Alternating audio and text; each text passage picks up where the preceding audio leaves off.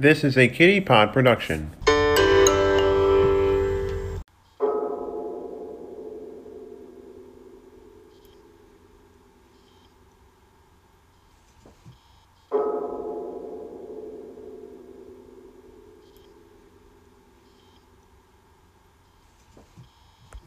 Welcome to CR Crime, a podcast of true crime tales from New York's capital region. I'm your host, Jason Bullitt.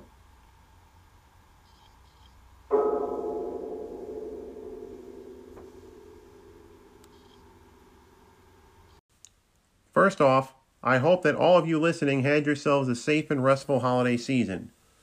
For our first episode of 2021, it's ladies first as we throw the spotlight on Karen Ely, who murdered her husband almost 40 years ago and was released from prison on her third attempt at parole.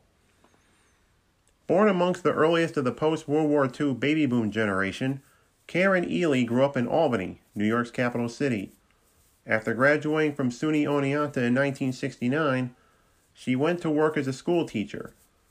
During her tenure, she met and married her husband, a man several years her senior named Raymond, and the couple had a child named Robert. School teachers, then as now, were severely underpaid, thus, Ely was forced to work two jobs. As one could imagine, this put a good deal of strain on the marriage. Never mind the fact that Karen was also struggling to foot the bill for her mother's cancer treatment while raising Robert. The mother would eventually succumb to the disease, sadly. In late 1981, the couple filed for divorce, but the worst was yet to come. When all was said and done, Raymond was granted overnight visitation rights to Robert as a result of the divorce proceedings. The series of five visitations were set to start the weekend of February 6, 1982, but Karen would assure it would never happen. On the evening of February 4th at 7:30, and with the help of a 23-year-old handyman named Robert Huntington, Karen lured Raymond into the basement of her Rensselaer home on the pretext that she needed help cleaning up in that part of the house. Huntington, who had been lying in wait with a clothesline, strangled Raymond while Karen held the latter's wrists.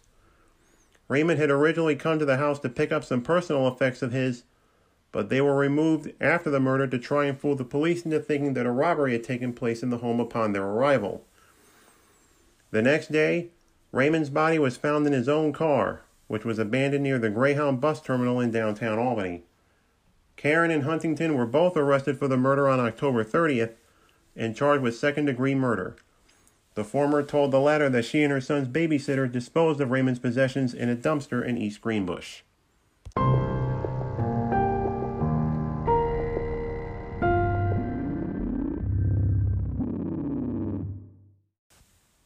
The trial took place in early 1983 after Karen pled not guilty to the aforementioned charges. From what little information can be gleaned, Karen testified on her own behalf that she did not murder her estranged husband rather putting the blame on Huntington. Cross examination by the prosecuting attorney, Stephen Coffey, got her to cop to a series of statements recorded on a set of three tapes that proved to be true. Huntington, for his part, testified that the motive behind the murder was to prevent Raymond from his overnight visits with Robert, thus corroborating the prosecution's claims. He also stated that he expressed doubt in committing the murder, but was swayed back to action by Karen. On February 10th, Karen was found guilty of the aforementioned charge of murder and sentenced to 17 years to life in prison.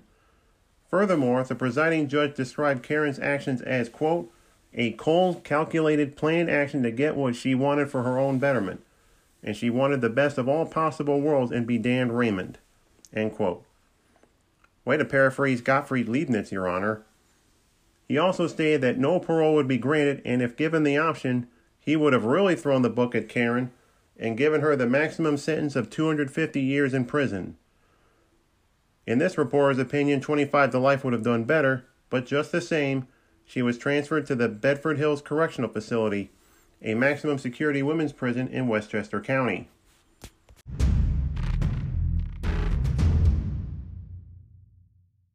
Asked the court for an admission in the evidence. Karen was not three years into her sentence when new details emerged, though they did nothing to exonerate her. In 1986, Albany County District Attorney Sol Greenberg asked the court for an admission in the evidence of tape recorded conversations between her and Raymond, claiming that Karen's motive for murdering Raymond was preventing him from gaining overnight visits with their son, as per the aforementioned divorce proceedings. Two of the tapes, recorded between August and September 1981, feature testimony from his roommate. Karen turned them over to the police after the murder. The third tape also featured testimony, but this time from Paul Oliver, Raymond's matrimonial attorney, who admitted that Raymond turned it over after, quote, about three to four weeks, end quote, and featured notations in his handwriting. The matter went to the New York State Court of Appeals, who accepted the evidence by unanimous 7 to nothing decision on the basis that the tape recordings were, quote, clear and convincing proof, end quote, that they were the genuine article.